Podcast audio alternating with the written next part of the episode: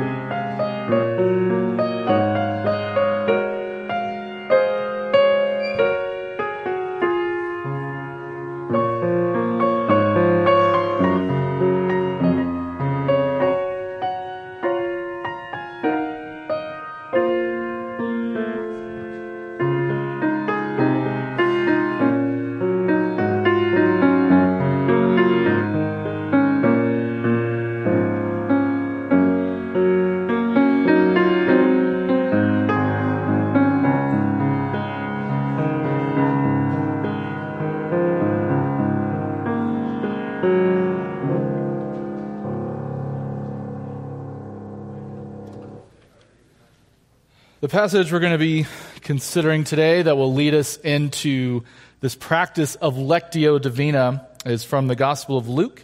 Uh, it's chapter 24, and it's verses 13 through 35. It says, Now that same day, two of them were going to a village called Emmaus, about seven miles from Jerusalem. They were talking with each other about everything that had happened. As they talked and discussed these things with each other, Jesus himself came up and walked along with them, but they were kept from recognizing him. He asked them, What are you discussing together as you walk along?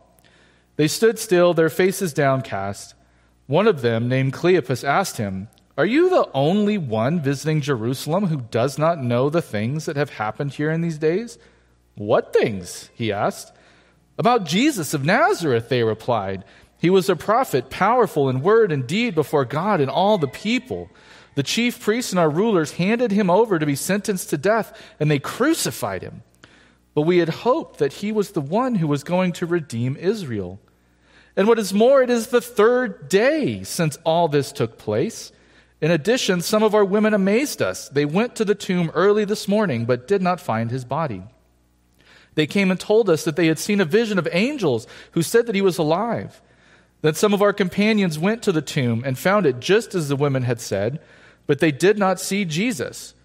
He said to them, How foolish you are, and how slow to believe all that the prophets have spoken. Did not the Messiah have to suffer these things and then enter his glory? And beginning with Moses and all the prophets, he explained to them what was said in all the scriptures concerning himself. As they approached the village to which they were going, Jesus continued on as if he were going farther. But they urged him strongly, Stay with us, for it is nearly evening. The day is almost over. So he went in to stay with them.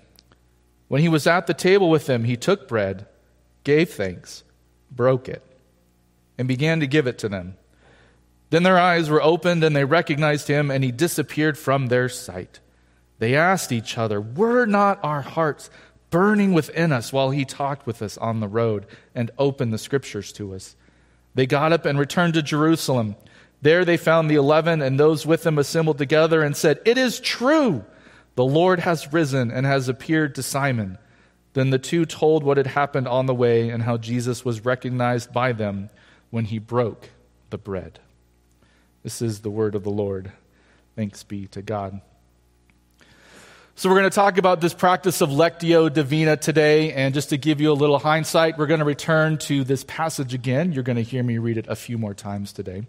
Um, but before we get into that, a little bit of a history about myself.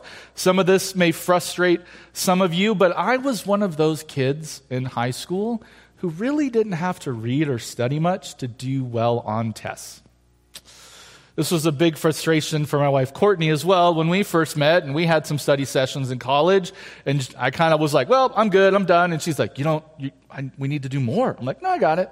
She's like, oh, you. But also in college, I realized that that wasn't going to carry me very far either, as I had an American history class and we were given a book to read, and I read the first chapter, and I thought, I'm good. I think I got the rest of the book. We went in, took the test the next week. I did my best to kind of do whatever I needed to do on the test, and then when the test was returned, the teacher handed them all back and said, Well, I'm glad you all read the first chapter. It's like, oh, they know if we don't study. They know and can see that if we don't do everything that they've asked us to do. And I think it's true that sometimes we need to take a little more time to read. Read more thoughtfully, more thoroughly, let the words get into us and so we can digest them and think about them. And this is true even when we come to approach Scripture. I think sometimes we approach Scripture as just kind of a check the box, read through it quick, I did my reading for the day and I'm done. Good, good job, me.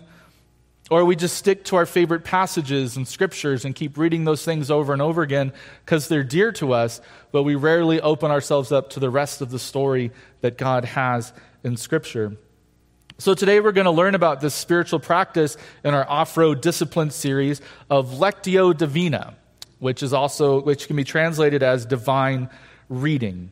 And this discipline has been encouraged and practiced for centuries throughout Christianity. This is actually one of my favorite spiritual disciplines. I was excited to get to share on it. I used to work my youth when I was a youth minister through this practice as a way for them to uh, get familiar and to interact with Scripture. So today, hopefully, as we learn and talked about Lectio Divina, um, we're going to find a new way to read Scripture that seeks to connect us with the long thread of other Christians in history who have used this practice, and that hopefully you can open yourself up in a new way to God and His Word, and that also we will be able to find a new way to see Jesus in the pages of Scripture. So, a little history behind Lectio Divina before we actually dip into the practice.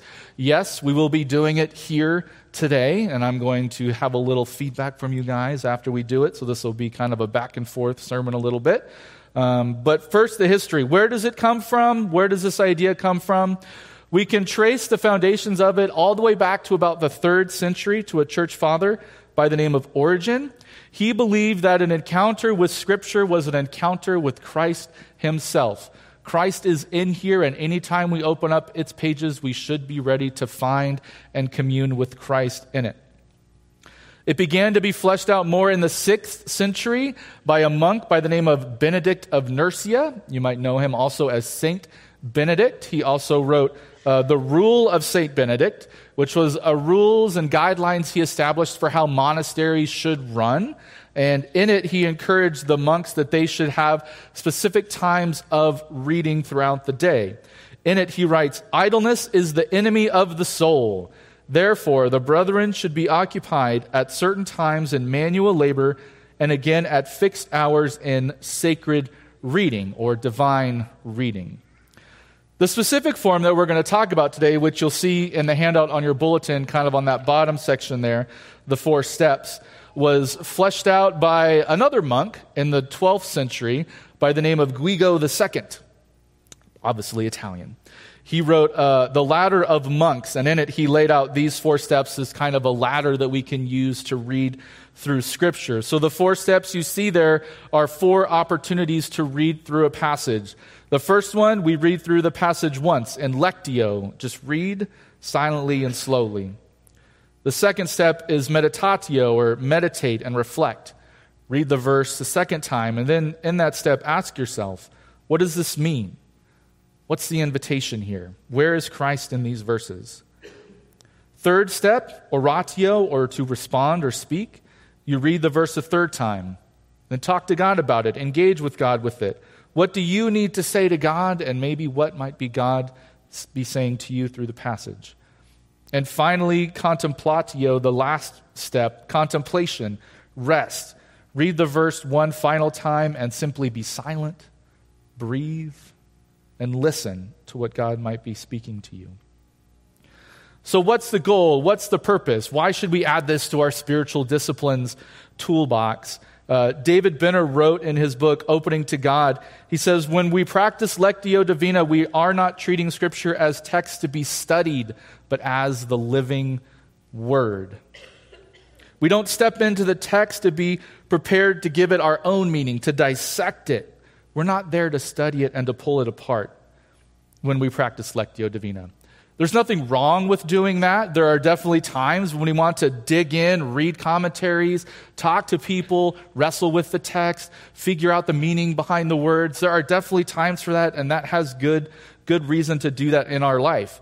But as with any balanced diet, we need to have times of rest and reflection. And when we let the text work on us rather than us working on the text, we let the text speak to us. We let God speak to us. We let the text reveal Christ to us. This can be a struggle like me because this is not what my training taught me to do. I went through seminary to dissect, to pull it apart. I learned Greek and Hebrew. I have commentaries. That's why I was taught was to get into the verses that way. So it can be a challenge for somebody like me. But instead what we need to do is to let that go. Wait open ourselves up to God to reveal the meaning and the, the meaning behind the words that we're reading. This happened to me one time, kind of unintentionally. I was reading through the Gospel of Mark, and I got to the part where Herod throws the huge party. Herodias' daughter comes in and dances, and ultimately, by the end of it, John the Baptist has his head taken off and brought in on a silver platter. I'd read that story many times, and reading through it again, I'm like, eh, I'm going to skip it. I know the story. Jesus isn't even in the story. There's not like a lesson at the end of it or anything like that. And then I kind of felt a knock on my heart. It's the best way I can explain it that just said, don't skip it. Read it. See what's in there. And so I read it. And God revealed stuff to me in that reading that I did not bring with me, that I was not intending to find, God showed up in that moment when I approached Scripture with open hands, saying, Ah, okay, I'll do what you're asking me to do. I'll read. So, our own study is not key here. What's key is our openness to God, to revealing what God wants us to see, what God wants us to hear, and what God wants us to understand. So, here's what we're going to do I'm going to read the verses uh, three times, and one last time I'll let you guys read it in silence. Um, I'm not going to spoil it by doing the sermon part here, by dissecting the text. You guys get to do a little sermonizing yourself at the end. When we get through the four steps, I'm going to invite those of you who feel open to share. What did God speak to you? What verse or word or phrase stuck out to you? What did you hear? And we're going to go through the four steps there. So, you can follow along with the passage here. I'm basically going to read kind of that first paragraph from 13 to 27. If I read it the whole through, way through, we'd be here for a while. So, we'll just use that first half to meditate on today. So, take a breath, let it out. Start reading in step one. Now, on that same day, two of them were going to a village called Emmaus, about seven miles from Jerusalem, and talking with each other about all these things that had happened. While they were talking and discussing, Jesus himself came near and went with them, but their eyes were kept from recognizing him. And he said to them, What are you discussing with each other while you walk along? They stood still, looking sad. Then one of them, whose name was Cleopas, answered him, Are you the only stranger in Jerusalem who does not know the things that have taken place there in these days? He asked them, What things? They replied, The things about Jesus of Nazareth, who was a prophet, mighty in deed and word before God and all the people, and how our chief priests and leaders handed him over to be condemned to death and crucified him. We had hoped that he was the one to redeem Israel. Yes, and besides all of this, it is now the third day since these things took place. Moreover, some women from our group astounded us. They were at the tomb early this morning, And when they did not find his body there, they came back and told us that they had indeed seen a vision of angels who had said that he was alive. Some of those who were with us went to the tomb and found it just as the women had said, but they did not see him. Then he said to them, Oh, how foolish you are, and how slow of heart to believe all the things the prophets have declared. Was it not necessary that the Messiah should suffer these things and then enter into his glory? Then, beginning with Moses and all the prophets, he interpreted them the things about himself in all the scriptures.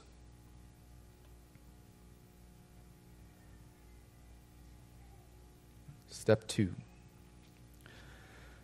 Now, on the same day, two of them were going to a village called Emmaus, about seven miles from Jerusalem, and talking with each other about all these things that had happened. While they were talking and discussing, Jesus himself came near and went with them, but their eyes were kept from recognizing them, him. And he said to them, What are you discussing with each other while you walk along? They stood still, looking sad. Then one of them, whose name was Cleopas, answered him, Are you the only stranger in Jerusalem who does not know the things that have taken place there in these days? He asked them, What things? They replied, The things about Jesus of Nazareth, who was a prophet and mighty in deed and word before God and all the people and how our chief priests and leaders handed him over to be condemned to death and crucified him. We had hoped that he was the one to redeem Israel. Yes, and besides all of this, it is now the third day since these things took place. Moreover, some women of our group astounded us. They were at the tomb early this morning, and when they did not find his body there, they came back and told us that they had indeed seen a vision of angels who had said that he was alive. Some of those who were with us went to the tomb and found it just as the women had said, but they did not see him. Then he said to them, Oh, how foolish you are, and how slow of heart to believe all that the prophets have declared. Was it not necessary that the Messiah should suffer these things and then enter into his glory? Then, beginning with Moses and all the prophets, he interpreted to them the things about himself in all the scriptures. Step three. Now, on that same day, two of them were going to a village called Emmaus, about seven miles from Jerusalem, and talking with each other about all these things that had happened. While they were talking and discussing, Jesus himself came near and went, went with them. But their eyes were kept from recognizing him. And he said to them, What are you discussing with each other while you walk along? They stood still, looking sad, and then one of them, whose name was Cleopas, answered him, Are you the only stranger in Jerusalem who does not know the things that have taken place there in these days? He asked them, What things? They replied, The things about Jesus of Nazareth, who was a prophet, mighty in deed and word before God and all the people and how our chief priests and leaders handed him over to be condemned to death and crucified him. But we had hoped that he was the one to redeem Israel. Yes, and besides all of this, it is now the third day since these things took place. Moreover, some women of our group astounded us. They were at the tomb early this morning, and when they did not find his body there, they came back and told us that they had indeed seen a vision of angels who said that he was alive. Some of us who were with us went to the tomb and found it just as the women had said, but they didn't see him. Then he said to them, Oh, how foolish you are, and how slow of heart to believe all that the prophets have declared. Was it not necessary that the Messiah should suffer these things and then enter into his glory? Then, beginning with Moses and all the prophets, he interpreted to them the things about himself in all the scriptures. And for the last time, read it silently for yourself.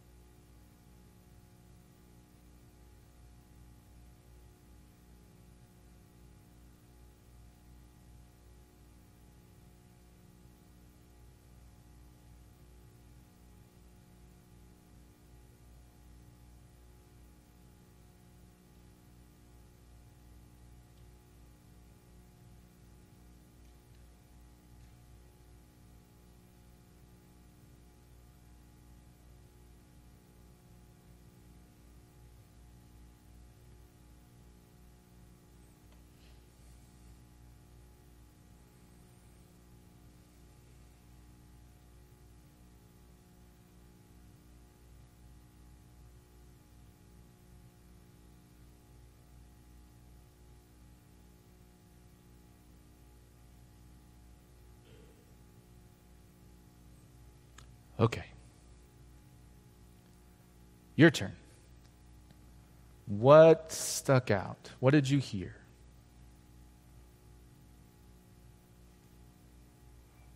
Oh, and if you're watching online, I've got live chat here, so if you feel like you want to type in something, I can share it as well.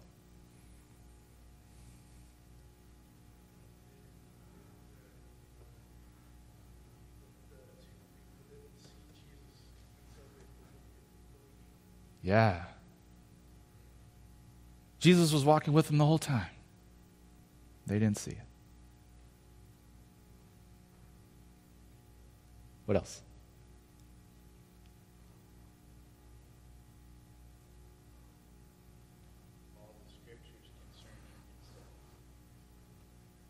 All the scriptures concerning himself. Moses and all the prophets. Longest sermon ever. But good.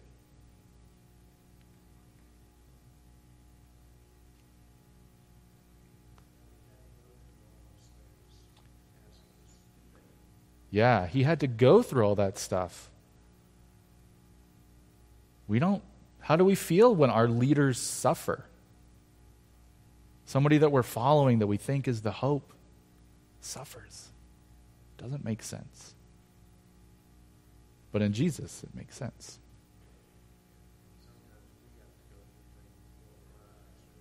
Yeah. We got to walk through before we can see.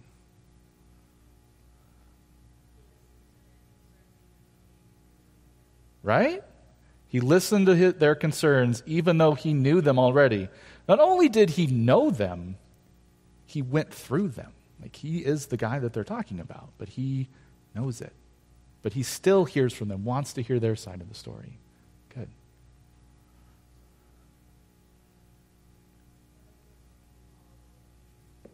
Say it again, April.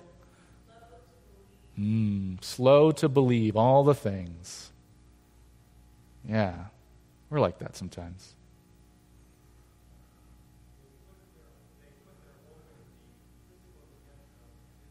Ah, yeah, they put their hope in the physical redemption of Israel. Their hope lied in something else. Jesus reshaped that for them.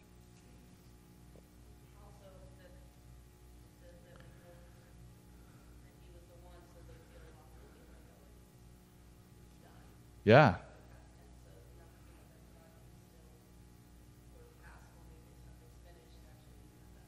Yeah. They had this hope. And then Jesus died. So their hopes died, they thought, with that. They were going home. Like some of the other disciples went back to fishing.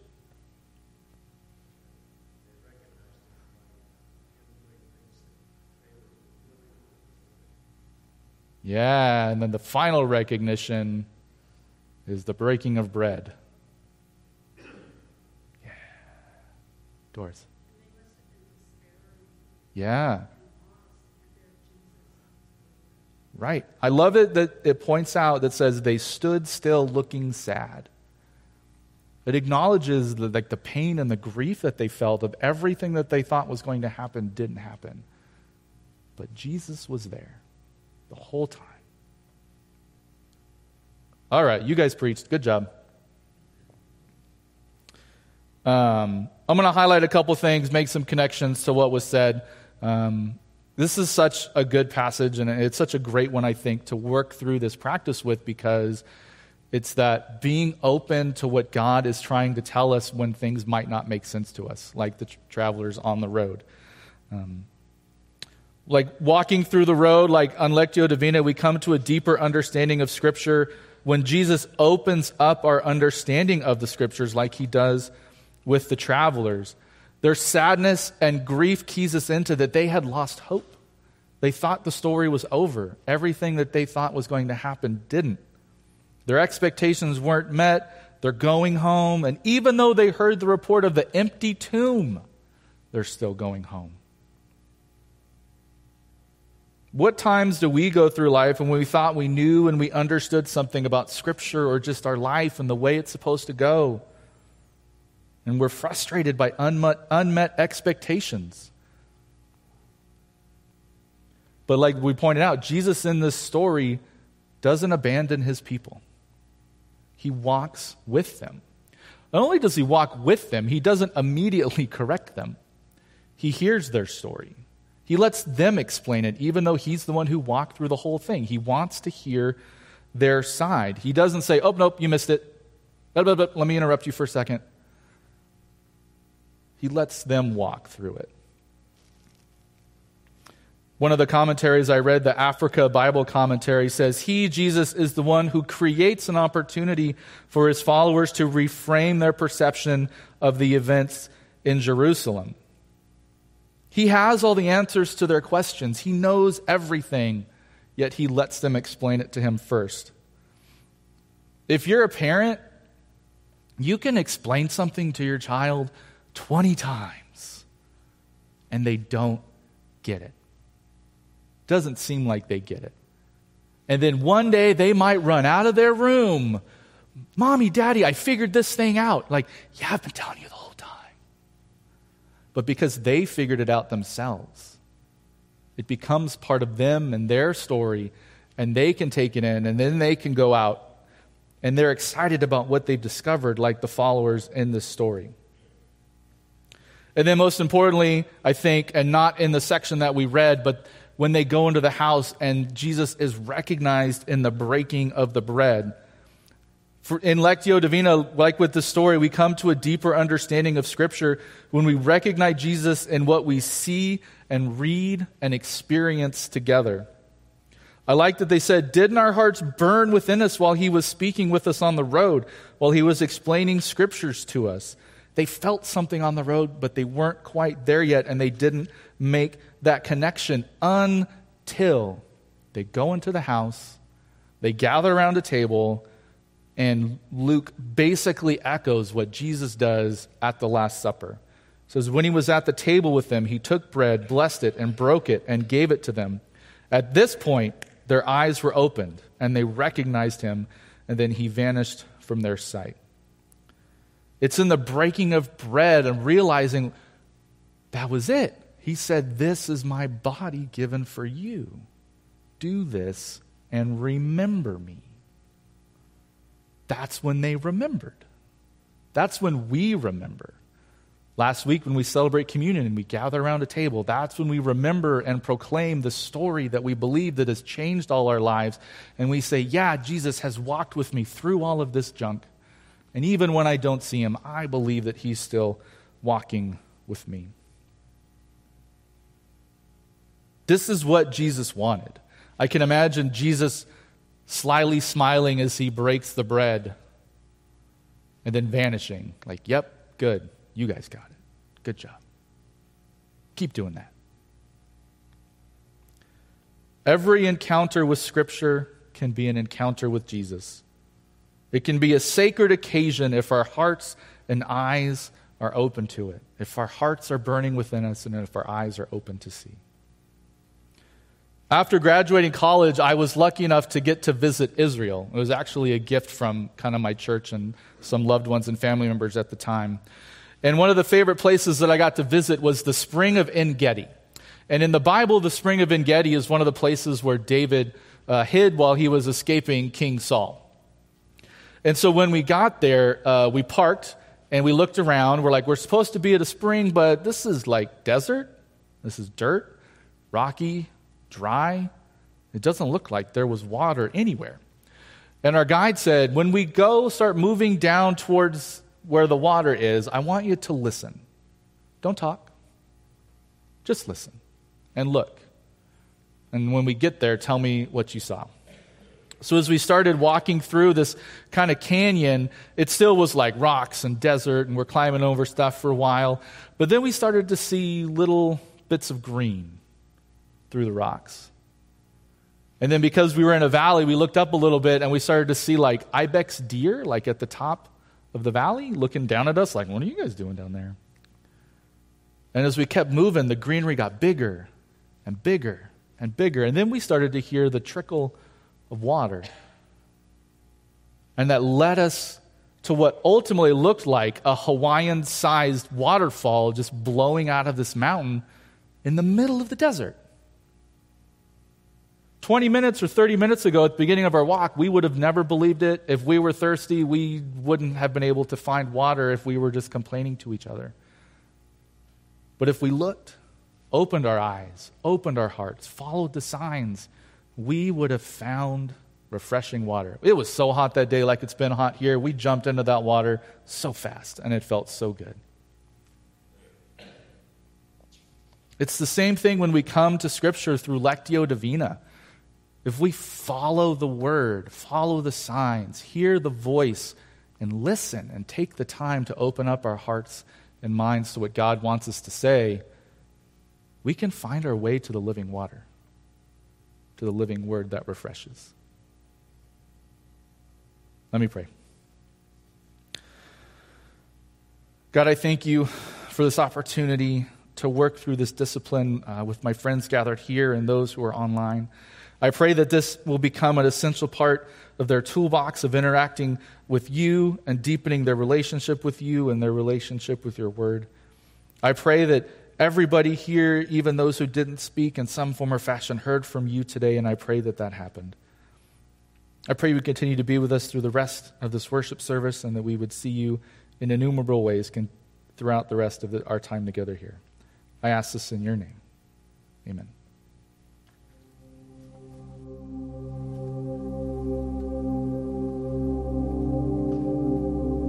you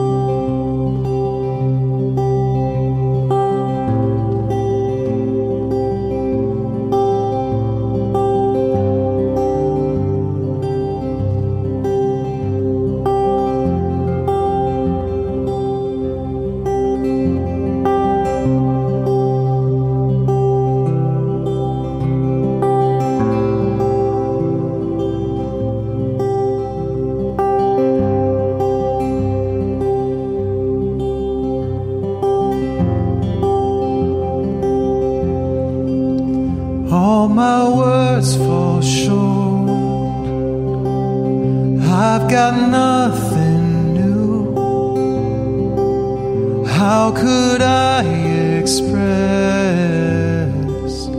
all my gratitude? I could sing these songs as I often do, but every song must end.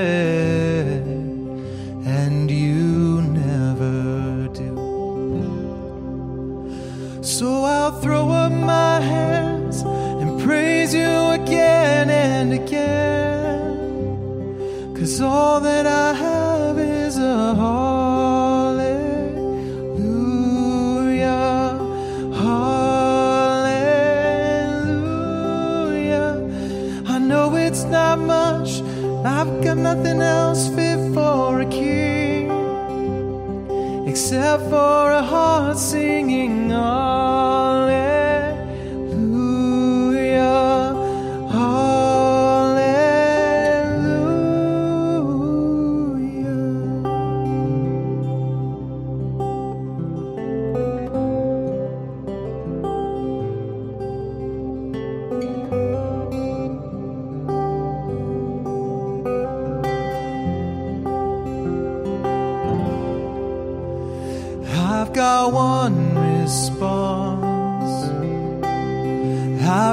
just one move with my arms stretched wide.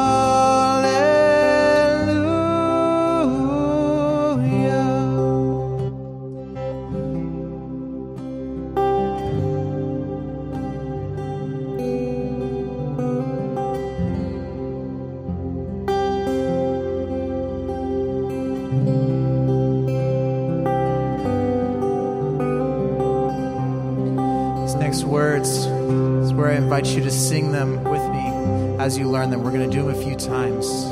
And as you feel led, lift yourself up and praise to Him.